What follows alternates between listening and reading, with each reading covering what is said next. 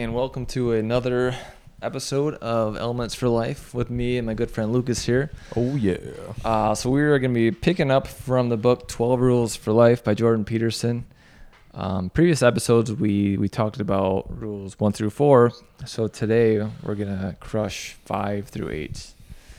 Um, so there's there's a lot of good stuff in this episode. I believe that I'm hoping can definitely help some people. Um, so to get started here, so we'll do so rule five, which is uh, so it talks about do not let your children do anything that makes you dislike them. And for me, being a new dad, uh, at least I should say, when I was reading this book, I knew I was going to be a new dad eventually. So I, I personally, I thought this episode was was pretty cool. Yeah, this one was kind of hard for me to relate to because I'm Yeah, not, not a new dad Right, or a dad right, or right. in the process of being a new dad, but No, I uh, I could totally. but I see it. still found it interesting and beneficial. Yeah.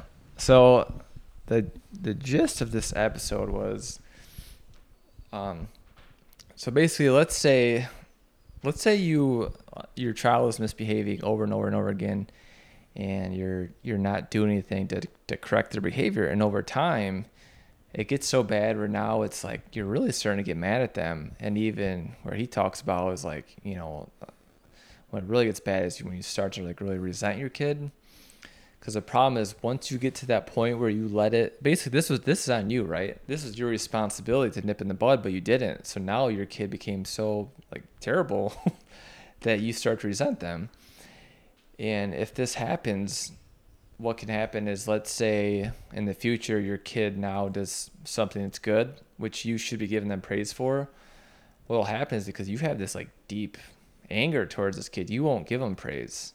And that's true hell for a kid. Like if they do good and you're not praising them when they deserve praise for doing good and you don't get really give any reaction or you're even like angry like oh so what? Who cares? Big whoop. Like that now that can really jack up a kid you know? And i thought that was that was so important about like basically how again like how important it is to be a responsible adult. And even if you're tired even if whatever you have because we all have stuff going on in our life and to not let not let things go too far. Like yeah you know you can be a little lax but don't get don't let things go so far that that you're basically to hate your kids. Yeah. No, and, and I remember he talks about that, and the part that I found really interesting is, you know, if you he talks about how if you go along and you don't correct that behavior, and you know, it comes time for your kid to now be integrated into society, right? And Mhm. to interact with other kids, you know, with the teachers, with other adults and whatnot. If your kid has never learned the boundaries yeah of what is right or wrong based on you know societal norms and they keep acting out other kids other adults will actually shy away from them for sure. and not want to interact with them in a Yeah. social setting. Yep. And i i want to say there was a statistic that he quoted. Yeah he said that a kid should be socialized by age three. Yeah and that, that, that's, the- that's insane to me. Yeah and if i would have never thought that i would have I would have thought you know maybe age six ten. Yeah. i didn't realize how important those first three years were. And if they're not by that age then it becomes very detrimental and it's really Yeah. hard to do a course correction Exactly. Yeah. He's yeah. He really does. He really does uh, talk about that point about how it's almost impossible to get them out of that mold yeah because once other people start to dislike him, now all of a sudden he's socially isolated, and when, when someone's socially isolated, like how do we feel? We feel crappy, and now instead of most instead of thinking like, oh, how do I become a better person? Sadly, what most people do, they get more angry. Now they act out even more. yeah So it's just this perpetual like downward spiral. Well, and after reading this too, I kind of looked back on different time periods in my life when I was, you know, had interaction with maybe let's say a group of kids. You know, they were I don't know, let's say four or five, whatever, however old they were. Um, and you know, in that group, you may have some kids that are very, you know, socially mature, Mhm. right? They're they're easy to Yeah, they're fun to be with. around.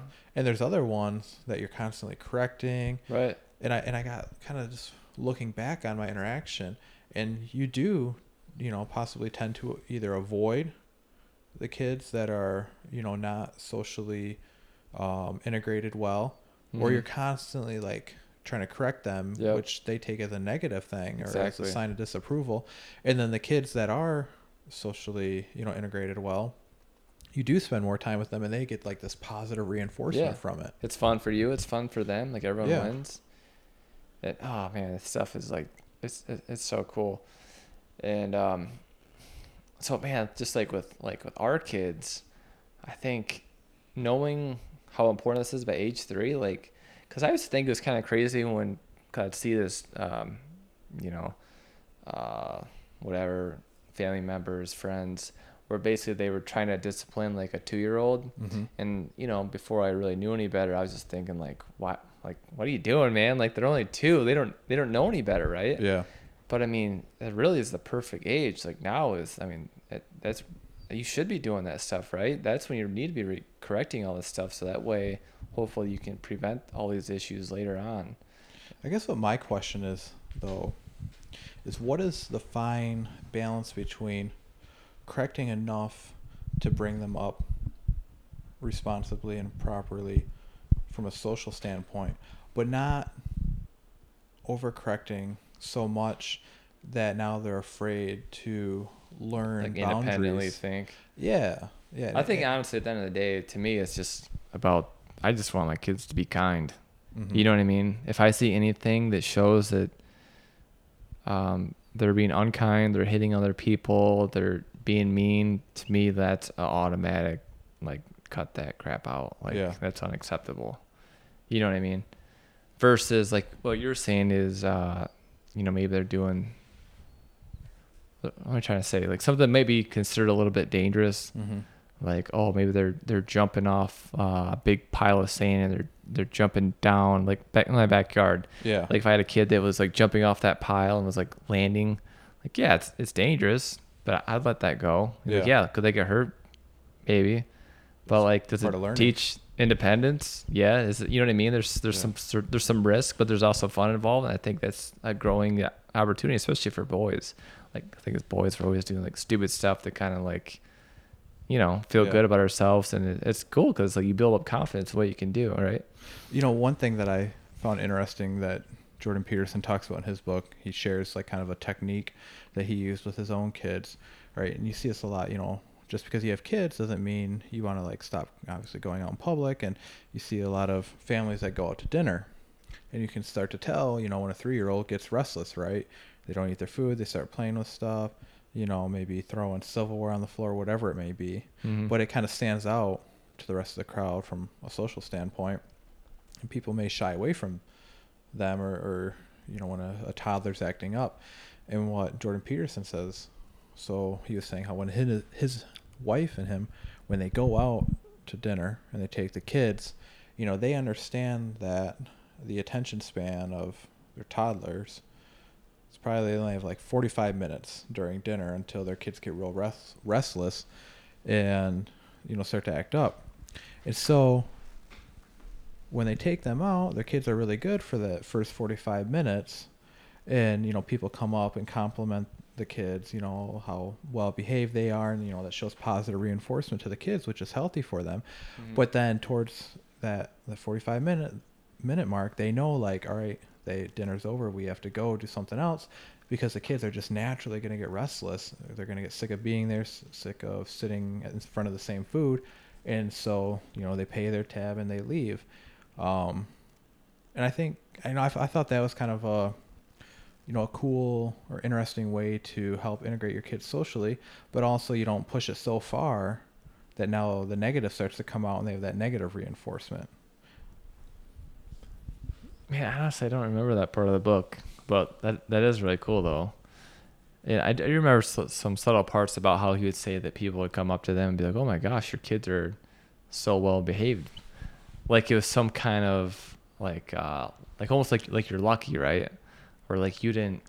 This wasn't. This isn't part of your parenting as much as it's just oh you got lucky kids. yeah And he talks about how like you know it's not luck at all. It's that you know I I, I nip things quick mm-hmm. and um, yeah, so I, th- I don't know. Yeah. Uh, moving on to what is it? Rule Rule number is it six. six? Yeah. So I'll Yep. go ahead and read that one off. I'll let So you. what? So that uh, the chapter is called "Set Your House in Perfect Order Before You Criticize the World." Yeah. And we actually had to go back and kind of review this one right before the episode. Um, because that the title was almost kind of vague in relation to what he talks about. Yeah. But then after listening to it, I think this chapter really hits home. So I'll, I'll let you start on this one. Yeah, so um, he kind of talks about how, like, we all suffer, we all go through hard times in our lives, and he talks about like uh, there's this this uh, this gentleman in Nazi Germany who was a, a prisoner of war, and he went through all these tough times, these trials and tribulations, and even though like he suffered like so greatly, he still found meaning in that, and that at the end of it, he was like he was thinking, man, if I could somehow survive this and get out of, you know, um, out of these prison camps, like I will have like a a really good story to tell, and I could potentially help mankind because I could tell my story and hopefully prevent this from ever happening again. And that was a guy that wrote that book that um, what's that called? The Gulag Archipelago Yes. Oh, that's impressive. Because I yeah, that you remember that. and um, and they they talk about how that book had like a profound effect, and we haven't really seen anything since that. And uh, Jordan Peterson was saying that this, you know, th- that author's uh, his work and him suffering through this horrible thing, like honestly, could have potentially changed mankind forever. So, anyways, what he's talking about is that like basically like we're all gonna suffer, we're all gonna go through things, and but we can still find meaning in even like crappy times of our lives. Even you know maybe lost a loved one, you're suffering a breakup, uh, you lost your job, whatever it is, we can s- still you know find like basically the silver lining of that. Like maybe this is setting you up for something greater in life that you're just not aware of because you're you know you're you're too uh, short-sighted that at the moment it doesn't really make any sense until later on in life and you know what i mean and things kind of come together for you You know what I really liked in this chapter, and we were talking about this right before we recorded this episode, was he talks about an experience that he had with a patient. And this patient, he never goes into a lot of detail, but this patient essentially had a lot of like really shitty stuff going on in her life.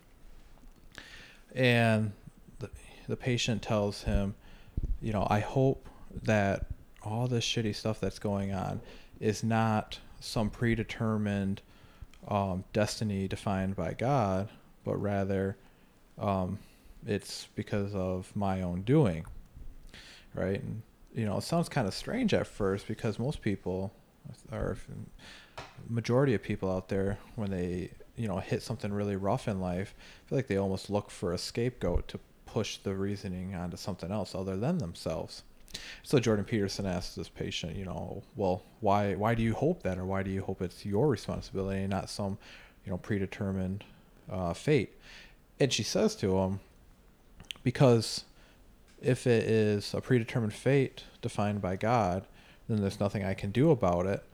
But if it's within my own hands and my own responsibility, then I can potentially change that. And I thought that story was really powerful in displaying a mindset of taking responsibility for situations. And then by taking that responsibility, you can hopefully help direct the outcome of that situation. And now, obviously, there's going to be times in your life when you're not responsible for the actual cause. Let's say you lose your job. You know, it, it's not your fault that the company is going under and they have to lay you off. But what you can take responsibility for is how you feel about it and your response to that situation. And so I think that's the big take home from this chapter is even if you know deep down something is not your fault, you still can help direct the course of your ship by taking responsibility for the outcome and for what happens from there on after. Um, and that's not something that's easy to do. I know I've been, you know, plenty guilty of trying to shift blame or shift responsibility in the past of, you know certain situations um, but just lately you know in, in practicing you know becoming more mentally aware and building up this mental strength it actually feels really good to take responsibility for shitty situations because it, it makes me feel like i still have at least some sense of control and i can kind of guide that outcome and I, I take some type of comfort in that Yeah, man. Really good stuff there, son. All right. Chapter Sabon. All right, so it talks about uh, seeking what's meaningful meaningful and accept I'm sorry, seek what's meaningful over what's expedient. And what this uh, chapter is about is that sacrifice can be a meaningful act. And it's kind of he's talking about like, oh well, you know, life's short, and we should we should just take pleasure in all the great rewards of life. We should, uh, we should, you know, basically drink, eat, and be merry, and because we're all gonna die, right? But he talks about, you know, if what if everyone really did that? Where would the world be if we all just seek pleasure all the time and we were just, you know, basically getting wasted and having big orgies? Like, I mean, like as great as it sounds to be immediate I mean, what we enjoy as our life today, like none of this would have been here if people wouldn't have seeked out more meaningful things.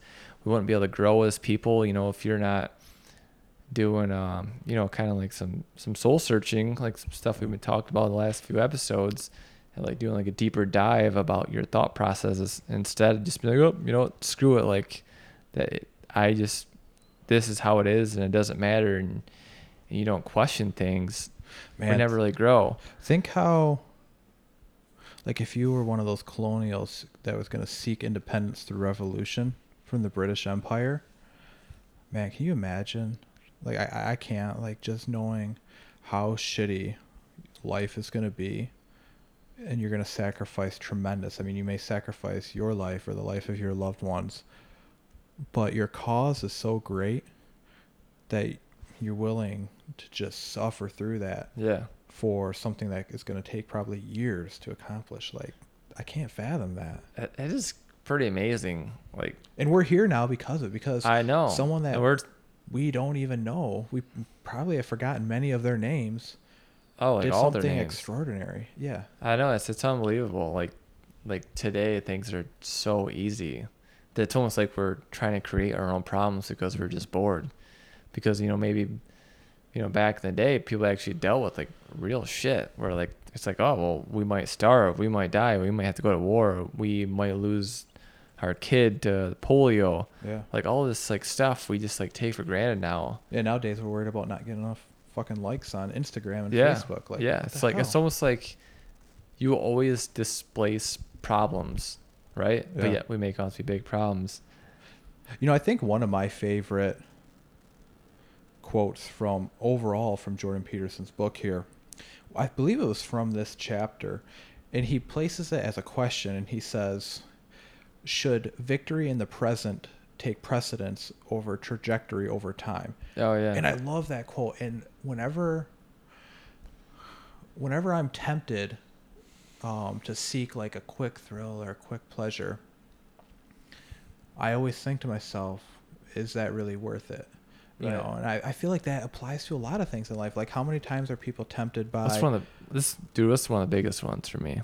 like a like getting tempted by like a get rich quick scheme or you know dude, what about like like cheating on like your loved one?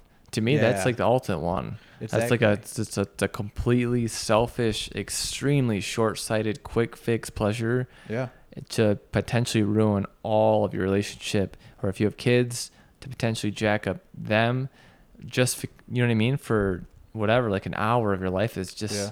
i mean talk about like the whole you know higher thinking versus animal brain shit Why do you think that it's so easy for us to just get fixated on that present moment and not step back and look at that trajectory over time? I mean, I, why do you think that is? for me personally i noticed that i make really bad like lower level thinking when i'm stressed out if i'm like big time stressed out i'll do stupid shit like i'll think like short-sighted so i think like to i, I think like that's why I, you know i know we've talked about this a lot is like finding ways to relax like finding ways to like stimulate your vagus nerve. You know, cold showers, meditation, singing, gargling. Just you know, take literally just taking a couple of deep breaths and Mhm. just kind of releasing tension in your body, letting your muscles relax, and like just doing that stuff is like it's the antidote to all that shit. So that's what I've noticed, anyways, for myself. That I know that when I get really stressed, I make bad decisions. No, I think you bring up a very valid point is people never take time to slow down and pull themselves back so they can think about the long term, right? And and I think thinking in the very near and short term is a very animalistic instinct, right? It's almost like a survival mechanism. Like Mhm. what do I need to do right now to alleviate whatever the suffering may be? Exactly. Um, and you know, we were talking about a little bit earlier. Um, I feel like everybody should try to find something that, even if it's just 15 or, or 30 minutes a day, for me, it's 30 minutes a day, of something that allows them to just clear their mind and escape from not only the bad stress but also the good stress in life you know? What i mean by good stress is um, let's say you're working hard towards let's say a financial goal saving for a house and it's going really well that yes that's a good thing but it's still a stress. And for me like i was telling you today on my way over here um, i just put on this really good um, edm music and it's like it just took me to a whole nother area of my brain where i just forgot about you know all like the bad stress that Getting you know that flow I might have to deal with. Yeah, yeah, exactly the flow state. But I also I wasn't even in that that for that half hour I wasn't worried or or concerned about any of my long term goals that I'm working towards. It was just like this totally clear of mind